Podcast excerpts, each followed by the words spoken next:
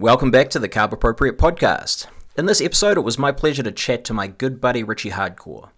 Richie is a former professional Muay Thai fighter, current Muay Thai coach, but more importantly, an advocate for social change.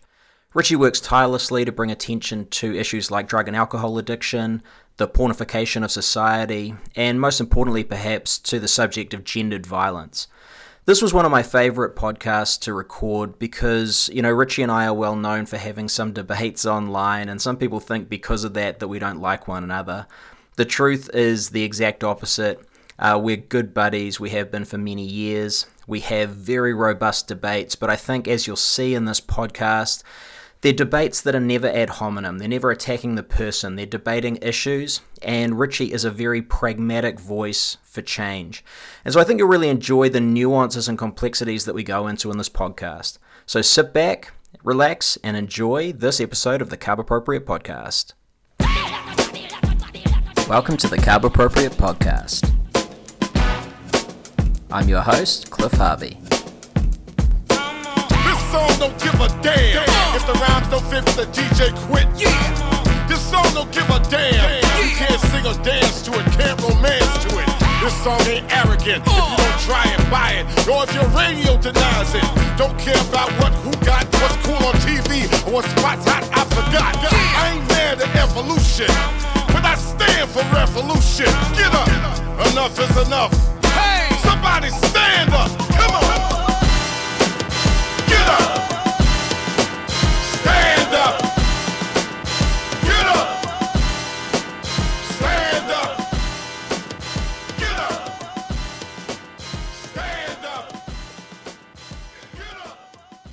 All right, team, welcome back to the Carb Appropriate podcast. Uh, today I'm talking with my good buddy Richie Hardcore.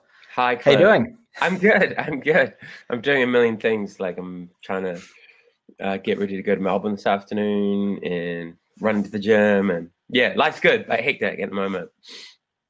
Which is uh, being who you are, a lot of irons in the fire, former professional fighter current Muay Thai coach, but more importantly, social change advocate.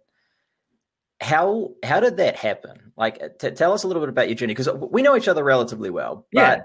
I I don't think I've ever really heard from the horse's mouth the the story and that transition from you know being a professional fighter to a radio DJ to a social change advocate. Yeah, sure. Yeah, because you and me met when you moved back from Canada, right? And I was looking for some nutrition advice around making weight, which is the least fun part of fighting. and, shout out to shout out to Rob Brown. Yeah, yeah, yeah, yeah. That's right, Rob Brown. What's up, dude? Um, yeah. So I had all these things going on kind of simultaneously, I guess. So I was um, I was doing radio. I did radio at like just our little indie station here in Auckland BFM for like 15 years. And then I started doing more national radio, like I was doing the Nutters Club on 1ZB for for a couple of years filling in, talking about mental health. Um, and at the same time, I was fighting, and I was also coaching in the background of that. And and then I got into working in the alcohol and drug space for six years for a Ministry of Health funded project at Auckland Council. So had all these things sort of concurrently, and then phased out. I, they would phase in and out. Do you know what I mean? So when I when I retired from from fighting um, the coaching went up, and as obviously my own competition wasn't there anymore. And then when I moved out of um, working for the Ministry of Health, uh, I went into working for myself as a as an educator and keynote speaker, uh, and I guess consultant. I know it sounds weird. I'm a consultant, I I'm like I have I have consultancy as a zero option when I'm sending people invoices. You're paying me for consultancy. It's weird. Um, but yeah, so so I, so I, I, guess I had all these things that were interrelated uh, but separate, and and yeah, as I said, like as one thing would drop off, the other thing would would go up. So I moved out of working for a, a bureaucratic organization like Auckland Council, where my uh, to working for myself, and it's way better because I'm not really designed to do too much paperwork. You know, like a little bit, but not too much uh, and and I'm so much happier with with with with that. So I do contract work now for the Ministry of Social Development, um, around reducing uh, gendered violence in our communities, our society. And I work for White Ribbon, and um, I'm moving back to doing some group work at an organization called Shine, which is a anti-violence uh, organization here in New Zealand. Oh, so yeah, yeah. yeah, I'm doing some co-facilitation there with men who are in a program to help them change. Because I think quite often we need to understand that um, offenders have problems too and have backgrounds too that have led them to being violent, which doesn't excuse what they've done. But if we want to change things, we need to work with perpetrators as much as we need to work with survivors. So I'm doing that, and yeah, and I'm in the gym every night, training young fighters and training people for their own fitness and health and wellness journey, and that's people from all walks of life. You, you, you make a really good point there. It's something that I, I discuss a lot is that there aren't excuses for the way people behave. Obviously, you don't want to excuse people's you know poor behavior, but there, are a lot of reasons for it. And I think when we ostracize people and we become too tied up with the the the outrage against the person, we all, we're almost removing culpability from ourselves and, and, from society for a lot of the the situations that help to um, to, to cause those problems. Yeah, man, hundred percent. I think about this more and more. Like when I think about uh, our mental health epidemic, not mental health epidemic, that's the wrong phrasing, our epidemic of suicide and, yep. and, and, the huge rise of uh, people who have got depression and anxiety and experiencing all that. While we do have genetic components and, and, and, and lifestyle components, we still live in a broader environment that we're all part of shaping, which is at least in part uh, responsible for that rise. You know, we're all part of society. And if we want people to be better, uh, with their mental health. We all need to be part of changing society, and it's the same when it comes to um, most problems. But in this instance, gendered violence. You know, in our in my line of work, we acknowledge that most men aren't violent, but most violent is committed. Violence is committed by men, whether that's yep. against women and children or against other men. And yep. what what we need is all men to be part of the conversation to change the culture that violence emerges from. So yeah, it's about bringing people into that conversation. Like as as you rightly pointed out, quite often we don't explore causatives and ostracize people, and that is counterproductive. Whether that's and that's with anything, you know, like whether that's any anything that's got anything that's emotionally polarizing, tends there tends to be some some polarization and some ostracization, and that actually doesn't achieve positive changes. It just creates yeah. more more dis, dis, dissonance and noise and anger and hatred. And actually, we need to sometimes temper our anger, however righteous it might be. And this is my personal journey because when I was at university in 26, I was like, more painfully self-righteous than I am now. and and um would just get into like blaming people and shaming people and you're part of the problem, you don't do this. And actually we need to turn the finger back on ourselves and focus on ourselves first and foremost and do our best to unlearn what we believe needs to be unlearned and reprogram ourselves and then go from there. Yeah. I mean, we've discussed this a little bit. Um, that the idea that that we often online, in particular, lose nuance and yeah. and pragmatism, right? Yeah.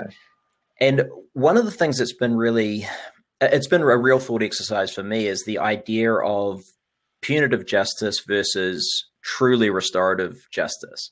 And I think our default position is often just to go straight to punishment mm. punish the person, put them in jail, feed them bread and water, don't give them any sort of social connection. That's probably the worst thing we can do. And, and again, it's it's removing culpability from all of us as as part of society. So, what's your sort of thoughts around that idea of punitive versus you know rest- restoration and rehabilitation? Yeah, I totally agree with you. The difficult thing is the application of it because uh, so I've spoken in prison a little bit, and I've worked with or met men who've been uh, responsible for committing terrible crimes, like sexual crimes, crimes against children, and there's a part of me which under fully understands the desire to just, you know, bring back the death penalty, um, be punitive to the to the nth degree. I actually understand that emotional response, but I'm also in this really mm, strange position where mm, I hear all the background of the stories of a lot of the men responsible for committing that violence, and it's like, well, what else they were gonna were they gonna do given the life course that they were set on from the womb?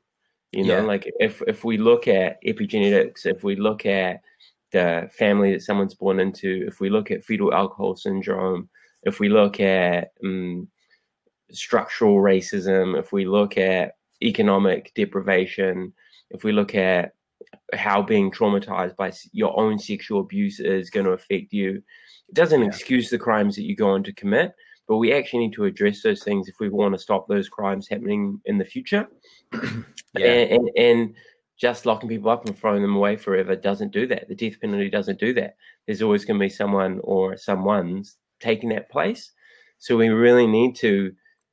I get it, man. Like if someone offended against someone that I had an emotional connection to, despite all the stuff that I know and I'm talking about with you today, my instant emotional response is to perpetrate some sort of violent justice against them, right? Like that's where I go to. And I think a lot of us are the same, but that's not yeah. the right way.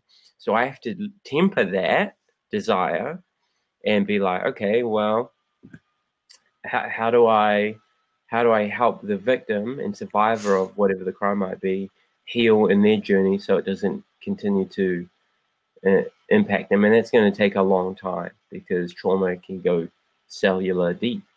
Where yeah. and how do I help the perpetrator of that crime also heal. You know, so in a and I guess that in a, in a, in a more practical sorry in a more practical sense, you know, I, I did I've been I've done there's uh, there's organizations like Project Restore who do um, restorative justice with uh, survivors and perpetrators of sexual violence, where there's this whole process where it brings them into the room together to talk about the impacts and, and work towards some healing goal, um, which can be beneficial for some people. Other people, I mean, eh, I'm not saying that some people don't deserve to, jail, to go to jail. I, I truly believe they do. Some crimes are reprehensible and responsible. Responsibility can emerge from that criminal justice intervention. You know, like that yeah. can be a that can be a rock bottom that leads people to, oh, yo, I've got a problem. Do you know what I mean? But yeah. at the same time, prison's not really, in my understanding of it, and, and and having talked to having personal friends who've been to prison, as well as in a professional space, talking with people who are in prison, it's not a really great place for healing. You know, I, no. I, gave I gave this talk once, and I was talking about you know masculinity and the need to be vulnerability, and you know we need to put our walls down. And then a guy in a prison, maximum security prison, just goes, "Oh yeah, onto it, bro," but I can't be vulnerable here because I'm surrounded by gangsters all the time. And I was like, fair point, you know, like exactly. So, so it's a tough one. Uh, yeah, but I, I, agree with your broader point that we do have too much focus on punitive justice, and that stems out from not just our criminal justice system and how we look at some of those broader social issues that we're talking about, but even our our personal lives. You know, like if, if someone says yeah. the wrong thing on the internet, for example? How do we like shame that person and make an example of them and like ostracize them forever? And do you know what I mean? Like exactly. And, and, I, and that I, and that doesn't lead to people changing though. No, and I think that that's also where we need to be really aware of context. And mm. a, a, good example of that, I think, is the the debate around Justin Trudeau at the moment. Now, mm-hmm. I'm not necessarily a fan or an opponent of Justin Trudeau. I just don't know enough about Canadian politics right now because I don't live there anymore, right? yeah, yeah. but the the brownface debacle, mm-hmm. if we look at it in the context of right now, we would say, well, at best, that's probably tone deaf, mm. right?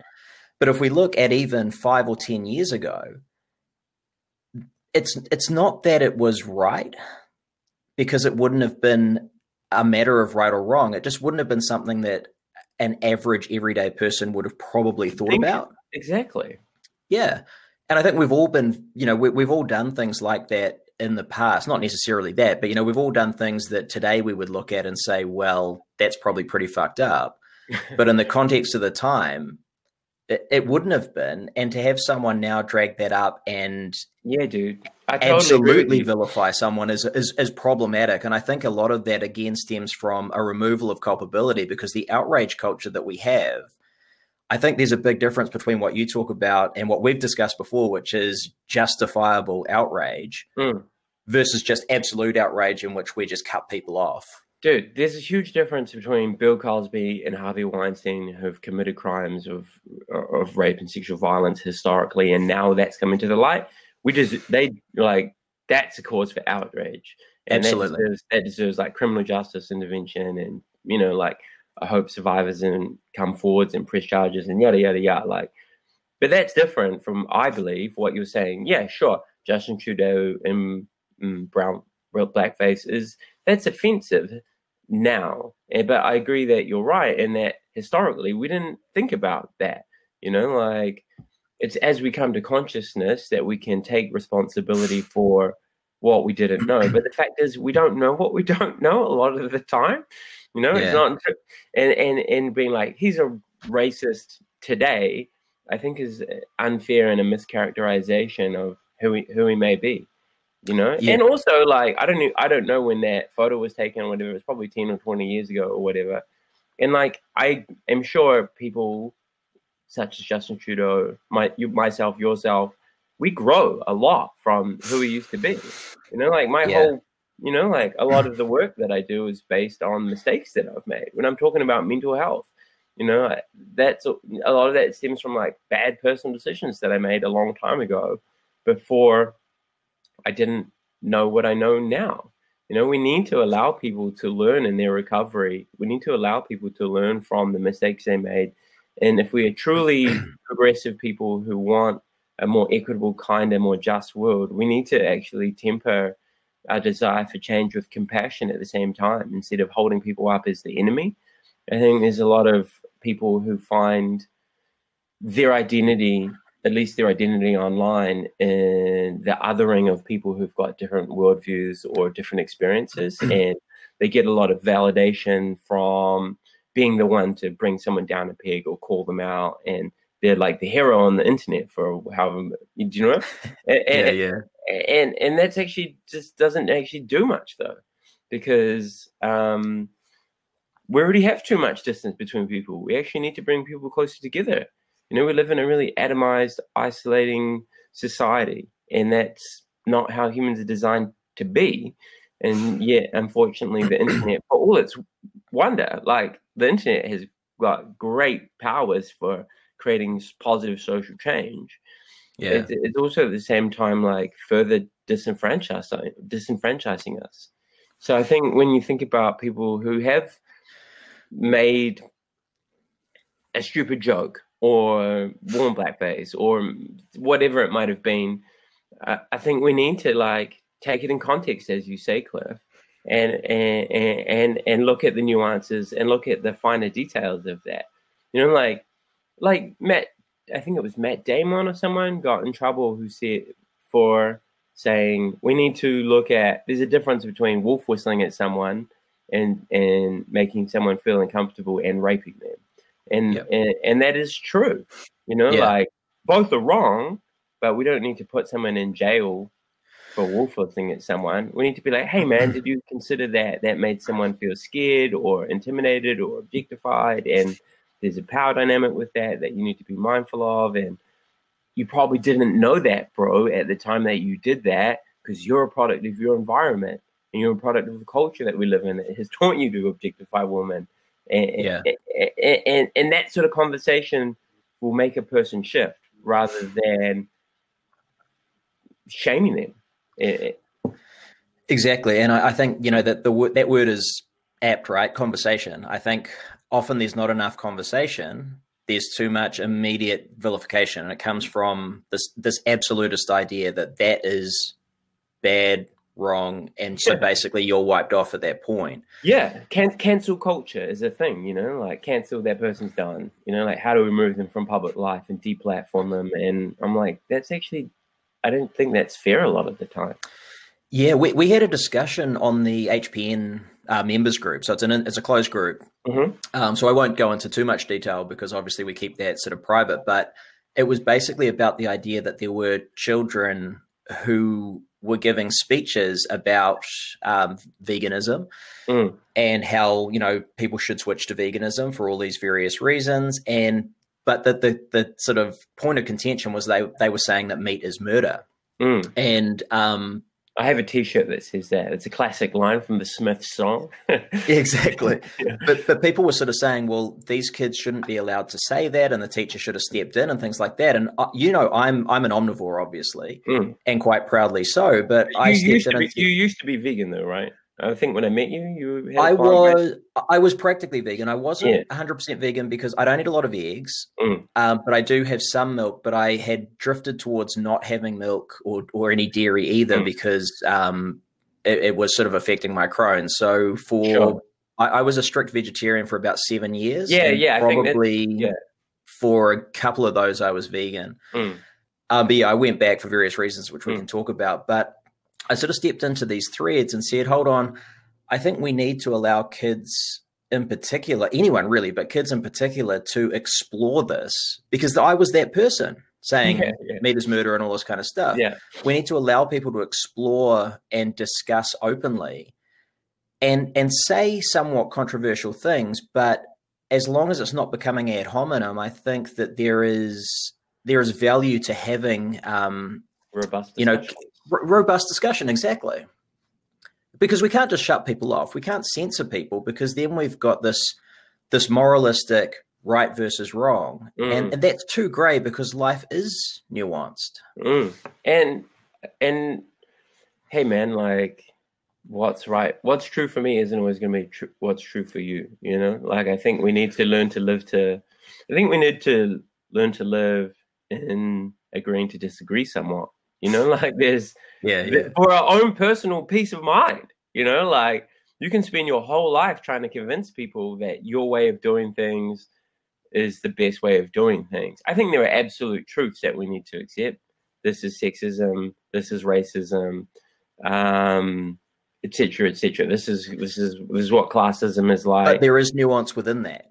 there is nuance within that, but uh, you know, there, those those things I would argue are always going to be inherently uh, wrong, and we should Absolutely. rail against them. How they Yeah. manifest, Yeah, that's where the nuance is. Is saying guys is addressing a mixed sex crowd is that an example of sexism, or is that just how language is changed? Do you know what I mean? Like, exactly. yeah, like think. But, but if, if we couldn't have that discussion because someone was saying no, it's wrong. Yeah. you can't say can't- guys. Yeah, yeah, yeah. I know, and and that's the thing because, ah, dude, it gets tricky, man. Like, but you know, there were you know there are absolutes in in that too. You know, like we don't use the N word and yada yada yada when we're talking about racism, and, and I think um, I think you're right in that young people, all people, should be allowed to bring those conversations to the fore, and we should have those conversations.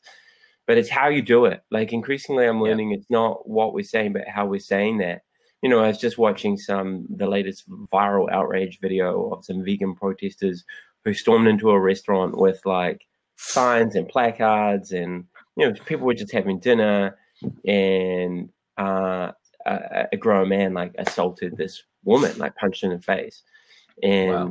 Yeah, which is wrong, and I hope he gets. Yeah. You know, when we're thinking about criminal justice sanctions, I think he deserves a criminal justice sanction you know but at the same time and this is not victim blaming i'm just saying if you want people to go vegan storming into their fucking restaurant and telling them that they're terrible people isn't going to do it that's actually not going to do it they're just going to think you're a lunatic fringe and and Yeah. and and there are better ways to draw attention to your cause than making people Yeah. feel bad about themselves for things they've probably not considered even that I'm somewhat on the fence about. I think probably that's a slightly extreme example, but you know, the the protesters in the supermarket. Oh yeah, sure. These were the same protesters, or at least the I- I- same or- the same organization. I kind of think that's from my point of view, that's almost justified to go into a supermarket and protest, so long as you're not, you know, hurting anyone. Um, it's also justified for the supermarket to say, okay, enough's enough. You're trespassing. Get out. Yeah. And you know, I think it's kind of it's all good in my opinion. Right. Well, this is interesting because as I've been a vegetarian for 20 years, you know, like, uh, and I, I've never fully met. I've are, tried, are you vegan? No, No. people think I'm vegan because I eat a lot of vegan food, and I'm like hashtag vegan because like because different companies send me vegan products, and I I eat a lot of vegan food, but I'm not strict vegan.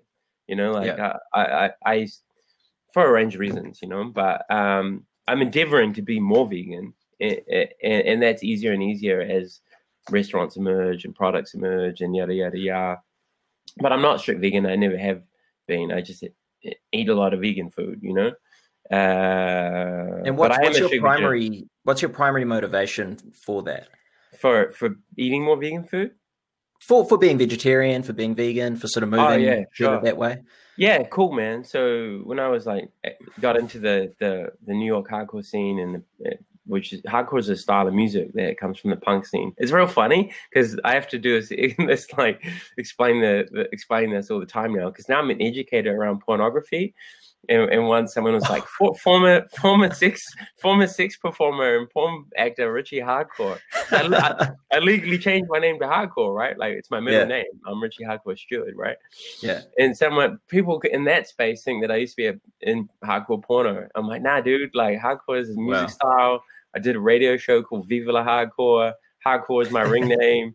It's all like this funny thing. Anyway, point, being, the hardcore scene used to be very politicized. Continues to be politicized, and a lot of the bands would sing about animal rights and and the environmental impact of them. And it just made sense to me as a young idealistic person that if I want the world to be different, uh, and I'm feel angry about these things, I need to take some actions myself.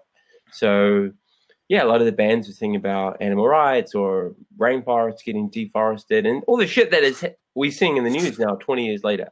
Yeah. And, and um, so I started cutting out beef and then chicken and then fish and then shellfish. And then I started looking at, oh, okay, well, I should probably not eat tallow and animal fats and then gelatin and rennet and tried to just Yeah. reduce my impact. Like, none of us are perfect. Everyone's diet, even if you're vegan, has some sort of detrimental impact on the world around us.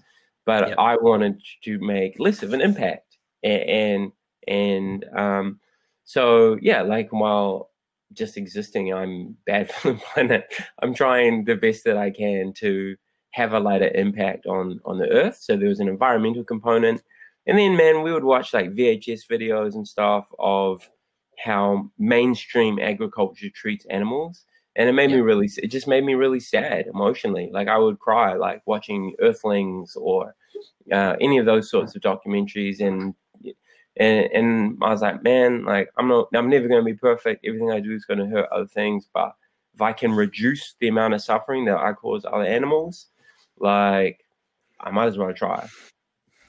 Yeah. Yeah, so those are my main reasons. I don't think um, being vegetarian or vegan is inherently healthier than having an omnivorous diet.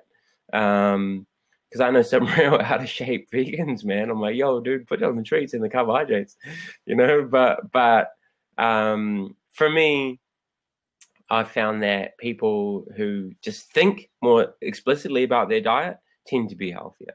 Uh, Do you know what I mean? Yeah, that that's a big a, a big factor. You know, I think um, there's a big debate. You know, currently about the impact of meat on mortality, and I think we're actually missing the point. Uh, I think there are bigger issues, and I think the ecological issues are the ones we really need to be Yeah. looking at most. And I think animal welfare is obviously critical to the debate. Um, but I think when it comes to health and, and the impact of red meat, in particular on mortality, we're looking at such tiny risk ratios. Yeah.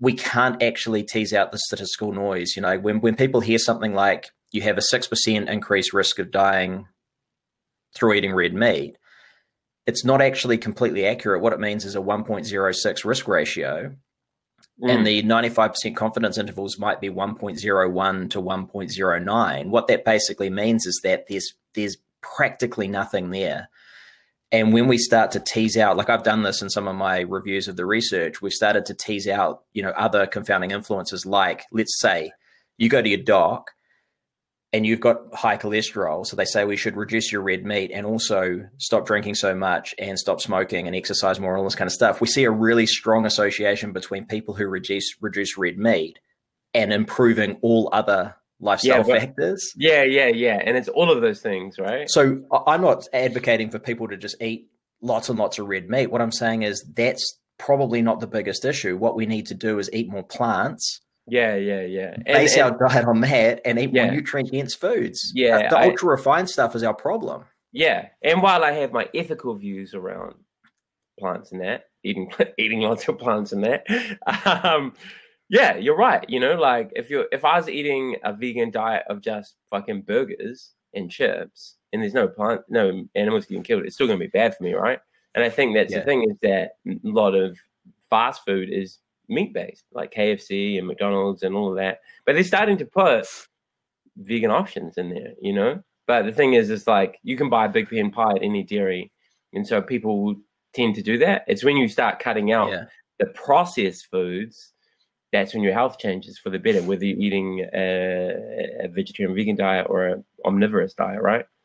Exactly, and uh, that's also where I think there's a big overlap between, you know, some of the ultra refined, ultra processed vegan foods. I'm I'm a bit worried about as well because I've Yeah. done some analysis whereby the the cost to life is quite high, and the ecological impact is quite high. So you know, I if someone's going to go vegan or vegetarian, I'm fully supportive of that uh, if it's a, a natural unprocessed Mm. diet. You know, um, I think because so. You're talking about like Beyond Burger or the Impossible Burger and things like that. Yeah, well, I, I did a. Um, it was very perfunctory because it's very difficult. I mean, it's so complex; it's very difficult to analyze. But I did an analysis, for example, of soy versus beef, Mm. and the idea was I, I chose soy because it's the most calorific and the highest Mm. in protein and stuff like that. So I wanted to have a, a true comparison. I didn't want to compare to like wheat because that just wouldn't be fair. Mm. And the, the cost to life of beef might be the same or lower than soy. Mm. Now I know that that's a very controversial topic, and I know Yeah. that that's something that people have discussed Ad nauseum. ad nauseum, right? but I think again, it's it, the the only reason I posit things like that is purely for discussion point because I think it's too easy just to jump from a highly processed diet that includes meat to a highly processed diet that includes, say, soy or, or other things, and expect for it to be better when we don't actually know because monoculture farming is is pretty damaging as well ecologically, right? Like in terms of ecosystem damage, monoculture farming is is is massive. So what I typically end up going back to, I'm sorry, I'm rambling now, is no, it's all right. I think It's, appropriate. Yeah. appropriate land usage is really important because Mm. you know what we've often seen is they we have factory farming of animals which is abhorrent and we have land that's forced into various monocultures particularly in places like africa where it's just unsuitable for that and in the rainforest where it's really unsuitable for that Mm. if we were appropriately using land, which might include, from my point of view, some free pasturing on land that's appropriate for it, there's Mm. actually pretty there's possibly benefits to to having that. So I still think that meat should be a smaller portion of the diet when compared to vegetables. Mm. But you know, like the UC Davis research, which showed that um, pasture in places that are prone to forest fires is a way better carbon sink Mm. and that's because the, the pasture can burn off and that's fine. It doesn't release as much carbon, but the root systems and the carbon sequestering is still really high. Whereas when you burn down a forest, it releases so much fucking carbon and there's not as Mm, mm. much sequestered in the land. Mm. So that's just an example. People have taken that to mean, well, pasture's better than forest. Well, no, it's not because they didn't read the nuance, which was it's in fire prone areas. Mm. That's I think. Speaking about everything that we've been talking about today, there isn't a lot of space for nuance anymore. You know, you know, No, particularly exactly. eh, particularly because so much communication about very complicated ideas, uh, whether it's about social justice issues or dietary issues or animal rights issues, happens on the internet, where there's no Yeah. tone for there's no tone of voice. Like you, I know you personally. Like I love you as a friend. You know, like I care about your Yeah. well-being. You know, but sometimes you and me, I can tell that you're annoyed at me, like through the internet. You're like, "Yo, fuck this guy," and I feel, and I'm like, "Fuck Cliff's." Like, what's he talking about? You know, like, am I fair in saying that?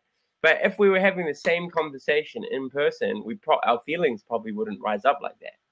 And, and I think that's such a such a problem with this day and age because it leads to very real mental health struggles for a lot of people. Yeah.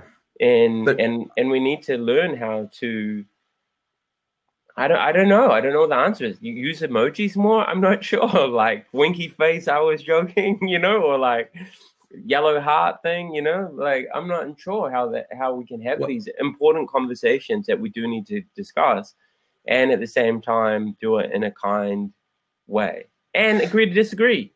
Yeah.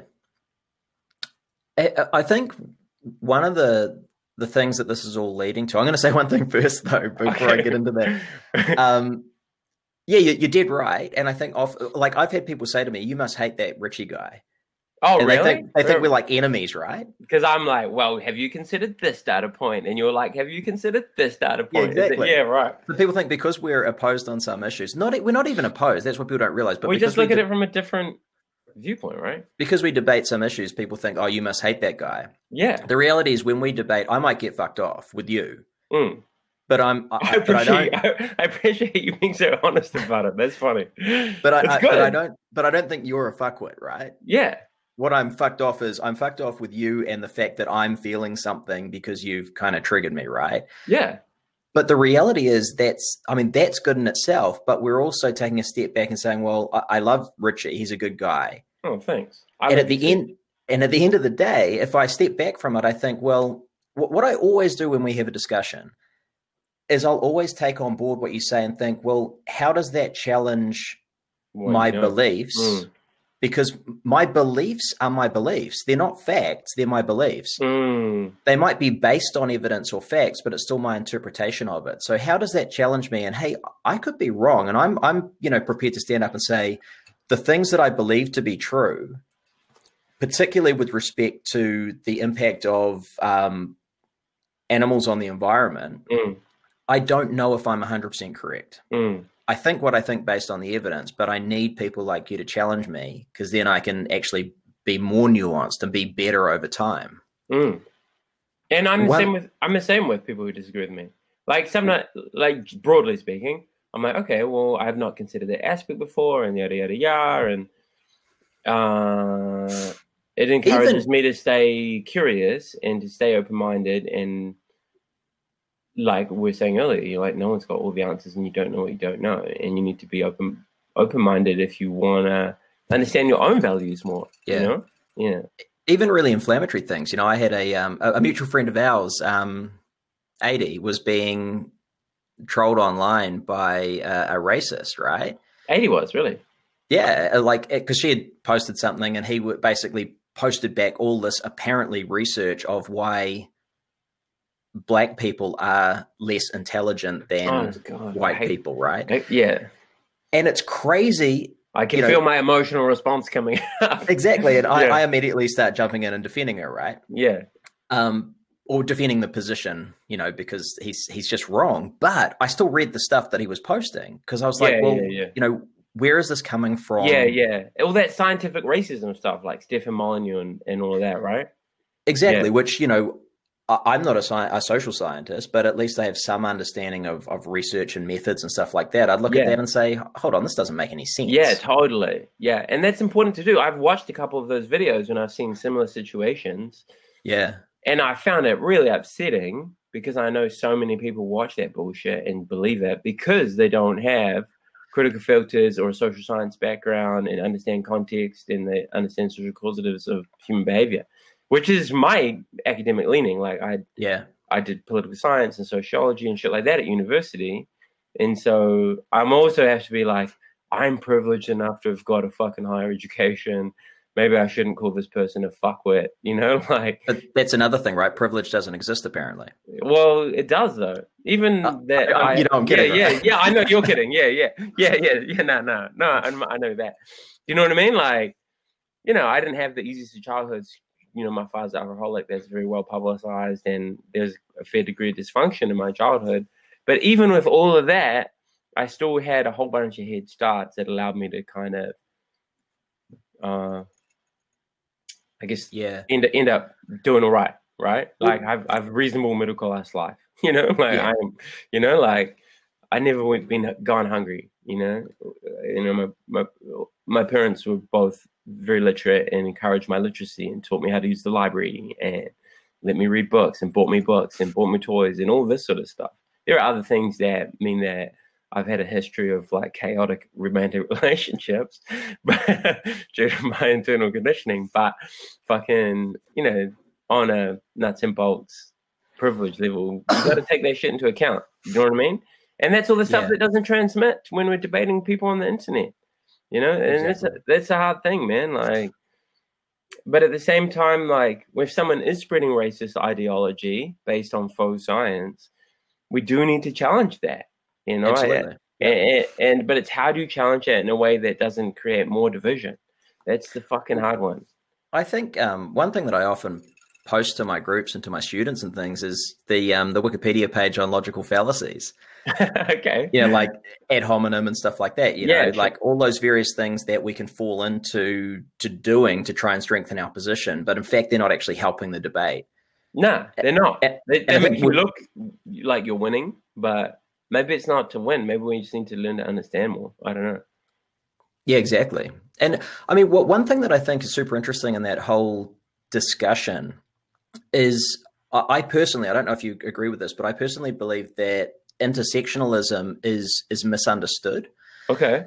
because people kind of think, well, it's just a it's just a sum game of certain things. So if I'm female and I'm black and I'm a lesbian, then I've basically got cumulative disadvantage. Mm-hmm.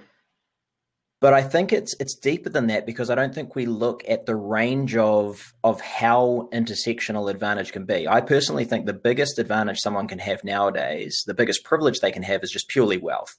Endemic. Sure. Wealth. Yeah. And fame and celebrity is another massive factor and advantage. And there will be contexts in which certain things that would be systemically or societally disadvantageous are advantageous. Mm. Very complex. But what a lot of people have taken that to mean is that it more. And I think most of us would agree that that is just empirically false because, like you and I, growing up as white middle class men, Mm. and now you know, I, I'm a white middle aged man. yeah, yeah, I know. I have pretty much every every advantage in the world, right? Yeah. And I'm not stupid enough to deny that because implicit bias exists, even Yeah. if systemic bias has has been broken down a lot, thankfully. Sure. So, so, so what? What's I? I'm not sure if there's a question to that. It was more of a discussion. yeah, right. it was more me just rambling. No, no, it's, yeah. it's it's re- it's really about that idea of um, what's your take on on that idea nowadays of privilege versus advantage and disadvantage, and how some people are positing that that doesn't exist, and others are basically making it the So, the is it, cross on which they they, it, they, it- they so, so are you asking? Is it um, we've we've perhaps focused too much on identity politics rather than socioeconomic class politics? Is in I- that we kind of I because for me, like trying to follow things, how we talk about justice, I don't see that much of a classist analysis of society in a way that you know I'm 39 now. I'm fucking I'm middle aged. You know, You're there, brother. I know, bro. 40 next year. Shit. Uh, Although I'm going to live to 120, so I'm only a third of the way through my life. really? I'm I'm like, I'm good. I don't want to get that old. You know, tap me out at 80. Um, you know, when I went through university and and and I and I and I just been through Latin America and I was so um emotionally upset by the poverty I saw. The poverty I saw that was uh, a legacy of colonialism and neoliberal capitalism and free markets and fucking all this bullshit. I that's what I went to study at uni. I wanted to understand why some people are so economically disadvantaged and when there's so much economic injustice. And we had this big, you know, you look at like socialism, capitalism, and you look at those, and I don't see that discussion as much, at least in the spaces I find myself in online. Yeah. Whereas I do see a big, you know, like identity politics discussions are ubiquitous Yeah. now.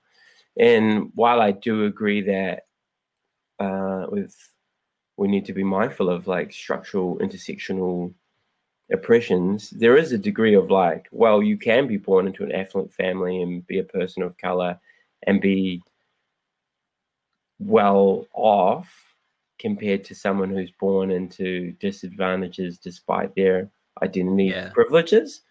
And Yeah. it- but broadly across the board, I think we need to, to, to speak to those biases that you're talking about. You know, like Yeah.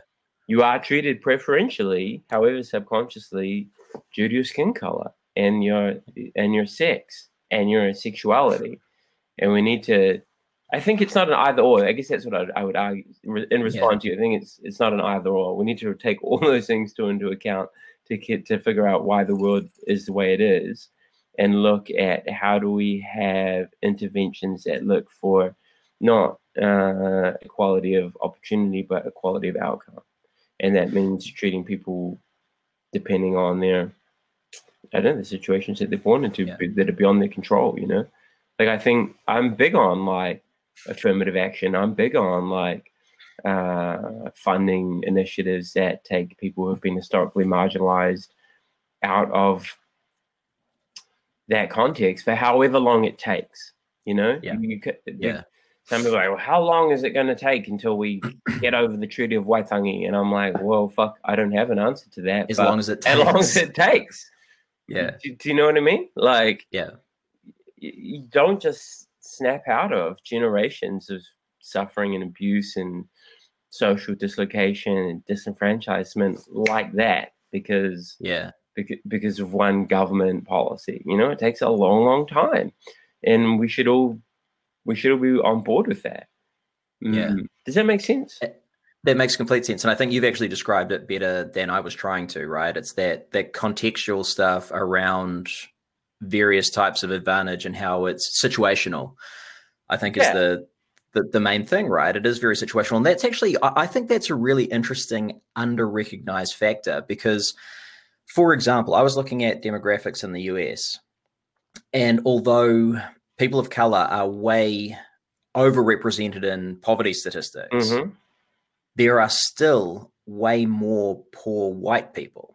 Yeah, and As a proportion, it's Yeah. it's a lot lower. And so there's a problem there. But what that also has meant is that you can see why the rise of someone like Donald Trump occurred because Yeah, he's yeah, such a popular yeah, yeah, yeah. That's a really good point. It is like a, Yeah. a really good point to consider because you are structurally disadvantaged if you're if you're a person of color and you're a much higher representation in all the uh, negative social statistics. If you think of prison, prison populations, you think of like um, uh, treatment when it comes to arrests by for like drugs. You know, like you can be if you're arrested and you're white and you're arrested if you're a person if you're black and you're far more likely to go to jail for exactly the same drugs if you're black. And that's a, Yeah. it's a gross injustice and we need to change the world so that doesn't happen. But you're right. By weight of numbers there is still a whole bunch of white people who have been shut out of the system or fallen through the Yeah. cracks and are recreating cycles of trauma or whatever it is and we forget about that because statistically right is that what that's the Yeah. point you're making Yeah. and so you're right exactly. and that's how that's how you get donald trump's in power yeah, Yeah. it's a really good point cliff that's a really And good point and I think it also I means- I don't have an answer for that though apart from looking at some more of their how do you create a more equitable uh, economic system so the one Yeah. isn't isn't fucking running the ship Yeah. And I think with with identity politics, the way it, it is, I think often, as I think you suggested, we're actually missing what the next clear and present danger, which is going to be, is that we do have increasing wealth disparity. Oh, ever increasing. It's insane. Like if you can Yeah. track that from 1973 onwards, you know, if you look at like Reaganomics, Thatcheronomics, Rogernomics here in New Zealand, all those Yeah. neoliberal policies, that's the sort of stuff that I was interested in when I was doing my my university studies. And I'm not a fucking genius. Like I'm not an economist or anything like that. I just have like a degree of a working knowledge. But that's the stuff that I think we hmm. do need to look at. You know, we've Yeah. been talking about mental health, we've been talking about all these sorts of things.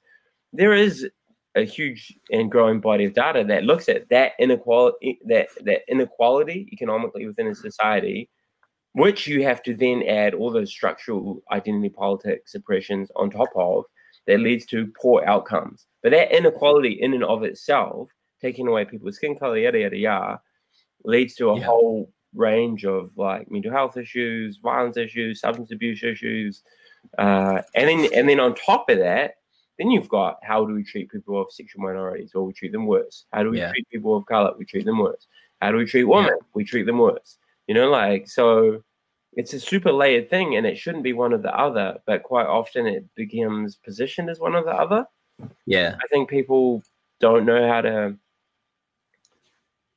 How, is concurrent the right word? Hold those conversations concurrently, or at this? Yeah. Yeah.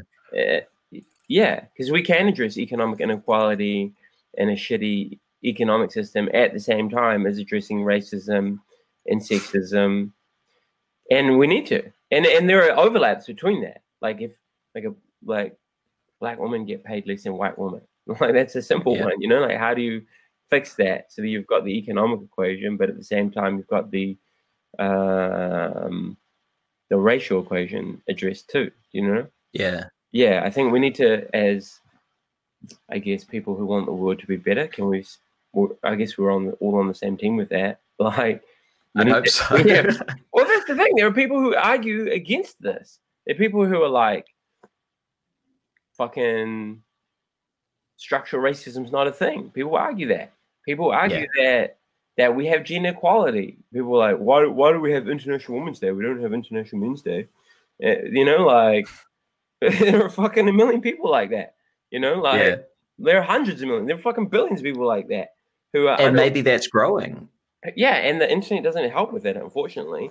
Because if you're lonely and you're fucking on the internet all the time and you're stressed out and you're poor and you don't have an education, and then here's some meme and here's some tropes and here's some clever guy on the internet who sounds real smart on his YouTube channel, and you can get drawn into that, then it just Yeah. there's a radicalization that that goes through that that that um, that goes through those channels, you know, like people getting shifted one way or the other vi- yeah via i don't know misinformation that's intentional and that's that's really dangerous And I think we need to understand those those particular situations. Like I, I um I've had many discussions about this with my old man. He um you know came from a poor working class family up north. Mm.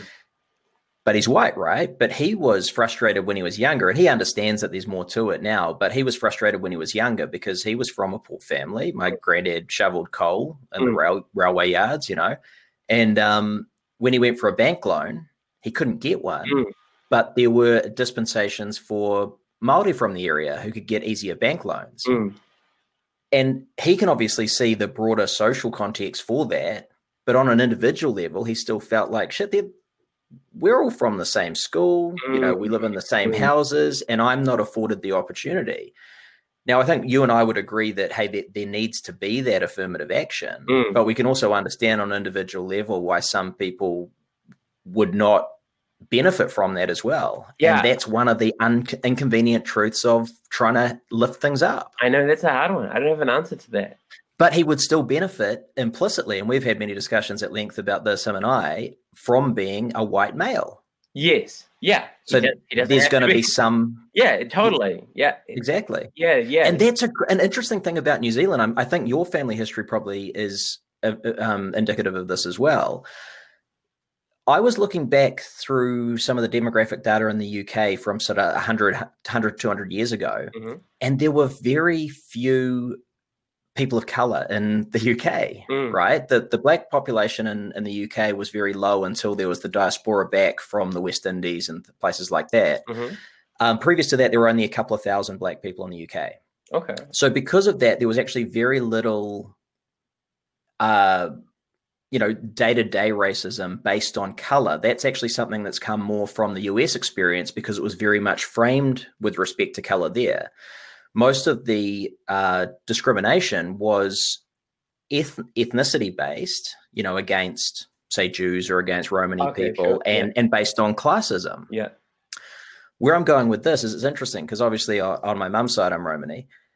They, um, my grandparents came out here from the UK, and they would have, particularly my grandmother and her forebears, would have suffered extreme institutional racism in the UK But coming across here, where it wasn't really a thing to be a gypsy, mm. you're basically you're just English. They benefited from being white English people. Mm. Mm-mm. And that's an interesting nuance too, because if you don't look like something, mm. you don't necessarily suffer the implicit bias. Uh, y- yeah, but internally you have a thing, right? Like you, your perception of the world is still Romani. Like you feel affronted when people say the word gypsy in a and and and and and you're cognizant of all these sorts of things. You know what I mean? Well, in, in an appropriative sense, and mainly because um, there is still, like in Europe, Romani people are the most disadvantaged. Yeah, exactly.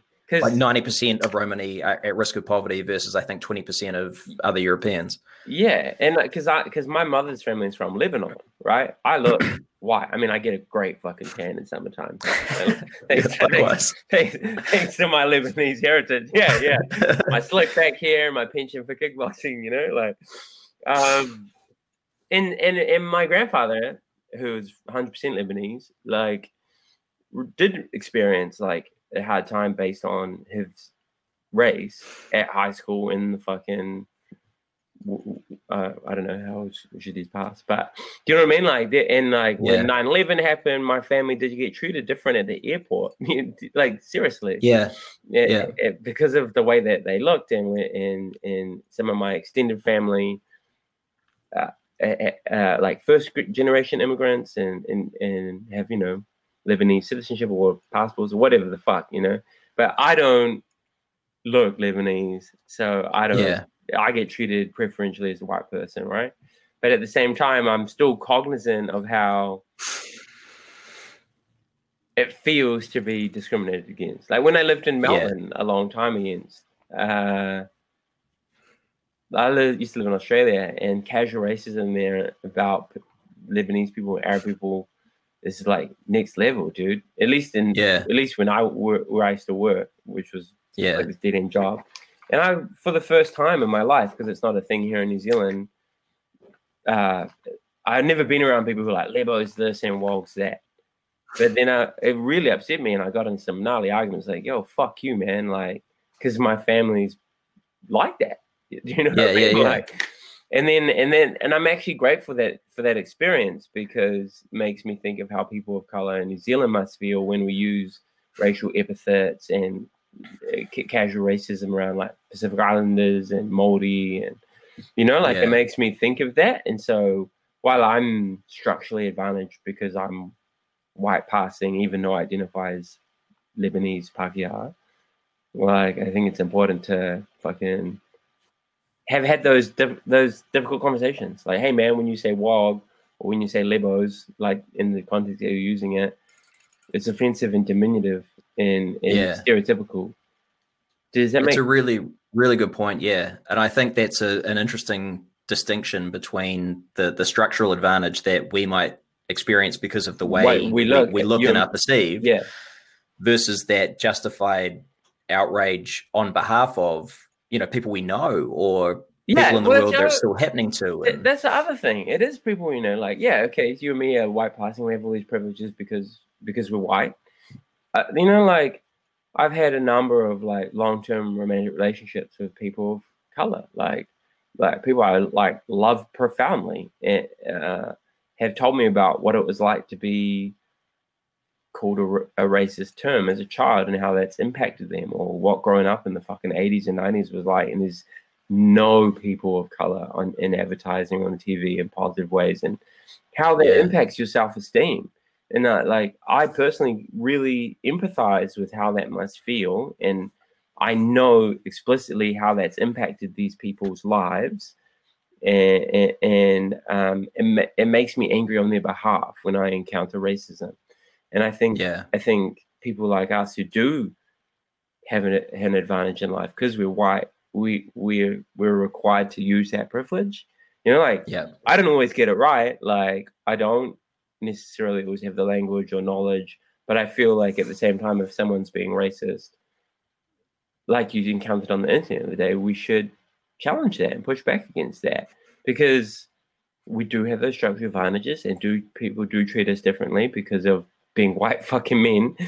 You know, like the the fact that I do so much work in in feminist spaces, it's not lost on me that feminists have, who are women have been saying the same shit I've been saying in perhaps slightly different terms for a long time.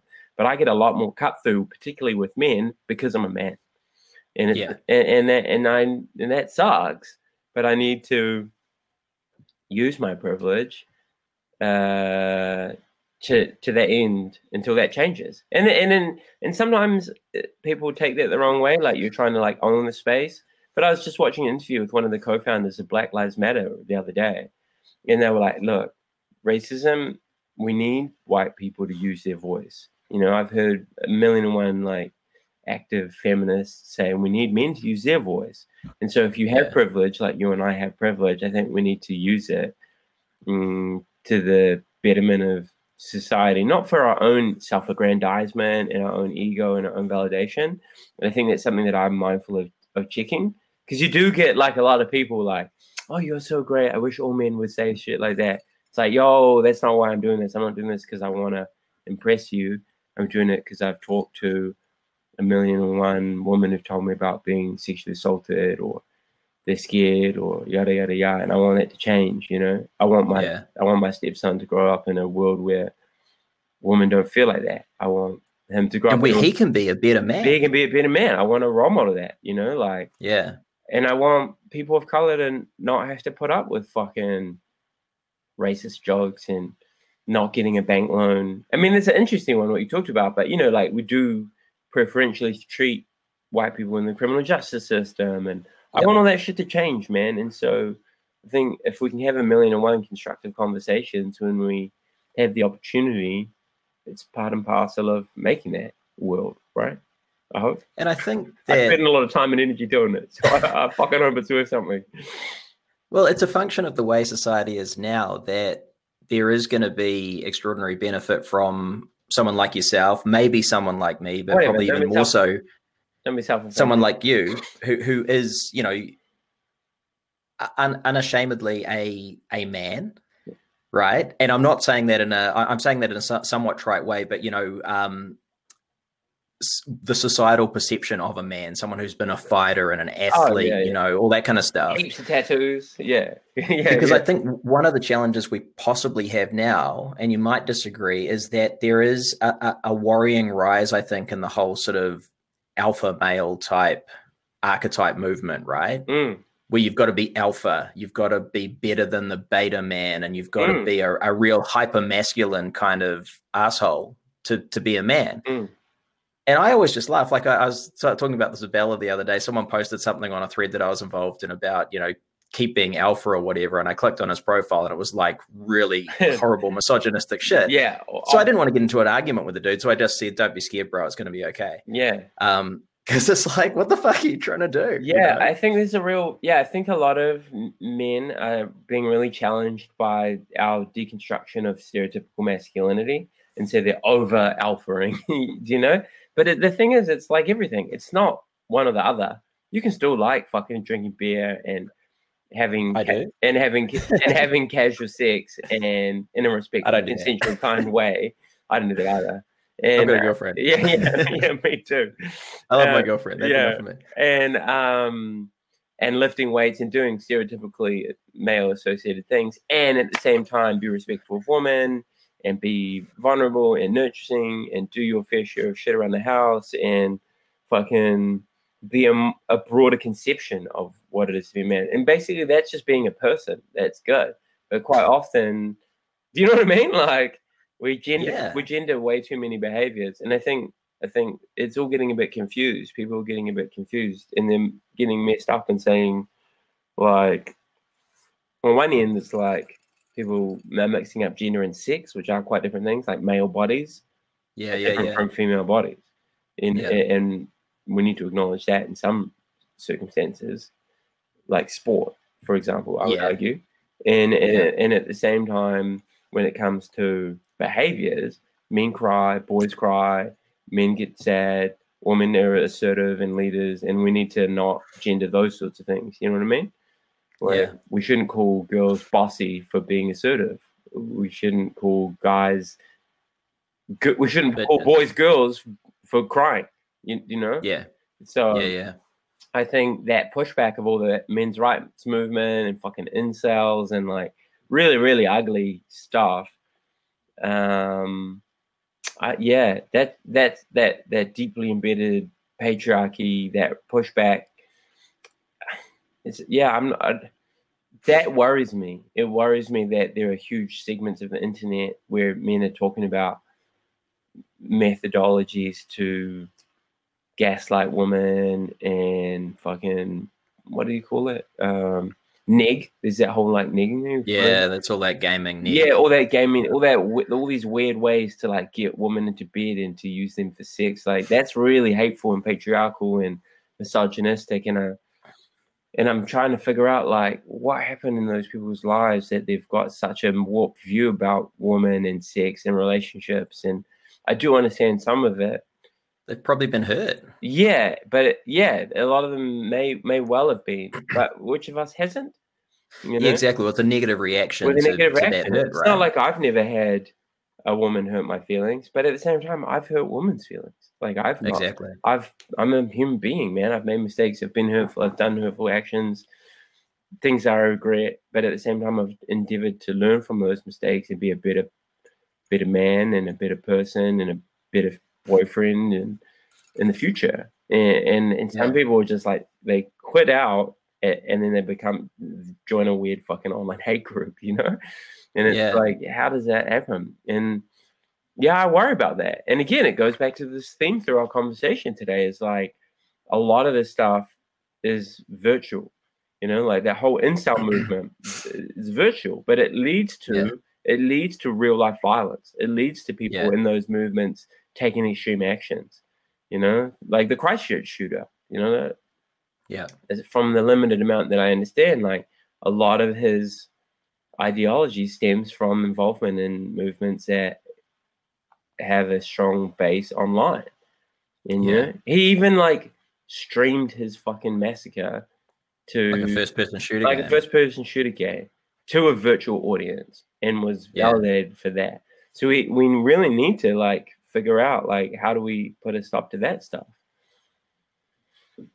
I mean, just an aside to that is uh, on looking at a few of these sites and things, it also seems to me to be incredibly exhausting. Be To, you know, all the time. to- But that's the thing. to- People, people are fucking hooked on the internet. People are lonely. Yeah. People are lonely, dude. People are lonely, and they'll come home and they'll get on this fucking thing and stay there for hours. You know, and and, and then they'll wake up, go to their job that doesn't really fulfill them. They'll wake up single. They'll wake up like with all these gaping emotional holes that we know we can fill with human connection, exercise, meaningful purpose, volunteering, getting into nature more. And, massive. You know, like we can fill those holes, but in a positive way that builds us up. But quite often, what's easiest is to jump on the internet and then you go down some rabbit hole, and then you're on that enough, and it kind of is the self fulfilling prophecy. I feel like Yeah. this, and here's a guy on the internet who's good with words, pointing out all the reasons that I'm right for feeling like this, and that Yeah, really damaging. There, I've read Yeah. some quite interesting articles about how even the YouTube algorithm can lead people down with the sidebar rabbit holes f- from one viewpoint that you know you start looking at Jordan Peterson and then you're looking at Yeah. Stefan Molyneux and then you're looking at some fucking Nazi site. You know, like it, it's it's this descend into the darkness, and we need to figure out a way to like bring people into the light. And I'm not entirely Well- sure how to do that. It's al- it's also that the the headlines and the the narrative itself are controversial by nature because that drives clicks, obviously. Yeah, no, even mainstream revenue. media, even mainstream media, like our biggest news organizations will find the most inflammatory pullout quote and click Yeah. that. Then you know what? We live in a society where motherfuckers don't even read the whole story anymore. So someone can get, know. get completely taken out of context by a headline and like the first paragraph. And I just want to Yeah. say, I'm sorry I said motherfuckers. I apologize. That's a word that I'm trying Don't to don't apologize on this show. Well, I- I'm trying to I'm trying to take the gender out of that. I'm trying to just say Ah, I see. I'm trying to just say fuckers, you know. But hey, Yeah, yeah. I, I, you know, I'm it's, I'm trying to unlearn. That's that- that. discriminatory against people who like to have sex a lot. I'm trying to cha- I'm trying to change that term of phrase. Yeah. Yeah. Anyway, but yeah, it's it's a hard one. Like mainstream media has got a lot to answer for when it comes to the polarization and and real violence that emerges from that because Yeah. they're part of the problem with the way that they get, you know, the way they monetize outrage. And I think the um I'll tell you a little story actually. I think this is really cool. I was having a a pretty hard time. It was probably a few months ago now. I had one of my sort of dips, you know, I've had bipolar and had a bit of a dip. And you know, stopped sort of training and just just wasn't well, right? So um I, I felt like I needed as I started to come back a little bit, needed to get out of the house and see my community again and shit like that. So I went back to jujitsu Mhm. and uh, one of the guys there, I had a bit of a heart to heart with him, and he said, "Oh, you should read this book, Lost Connections. Have you, Ah. you read it by Johann Hari? I'm I'm I'm like biblical with that book. I'm like, here, take one. You know, like I love that book. Such a good book, Yeah. right? And I know you know it's been criticized because not everything it says is hundred percent correct, but who gives a fuck? I mean, on, on I think balance, it's, I think on good. balance, it's brilliant. Yeah. scientifically valid. Yeah, and I think it's a really good book. But it was really interesting that I went to what some people see as a hyper masculine community, and it's not. And chatted with a dude who is a like legit high level fighter about my feelings, and he recommended a book which was Yeah. fucking awesome, Yeah. and it helped to kickstart this thing. Yeah. And it was indicative of the book's theme itself, which is real Social connection. Yeah. Exactly. So that's been a, a bloody good theme for the day, I Uh, think. yeah. Well, that's the thing, though. It, people are like, "Oh, if you're into martial arts, you're into weightlifting, you can't talk about A, B, and C." But that's wrong. You know, like I think we Yeah. all need to. I think we all need to not just. If we're going to try and summarize this, we need to like all not just judge people on a surface level, and also allow people to be complete and whole human beings across a broad spectrum of feelings and behaviors and, and beliefs. And what might appear on the surface to be paradoxical actually isn't you can be into A, B, and C, and at the same time have belief system A, B, and C. It's not Yeah. one or the other. And I think people are constantly trying to simplify their experience of the world and put people into boxes and, and blame and shame and attack based on those boxes rather than be compassionate and, and Yeah. broad-minded and and the internet is part and parcel of that um and and exacerbates that. And man we need to we need to reflect on that and and, and adjust ourselves accordingly. Every time we Yeah. read something and we see someone's profile and it fits a box maybe we need to like bite our fingers for a minute before we say fuck you and and, and reflect on what did you mean by that? Or Yeah, why, yeah. why do you think that? Or what leads you to say that? And then go from there.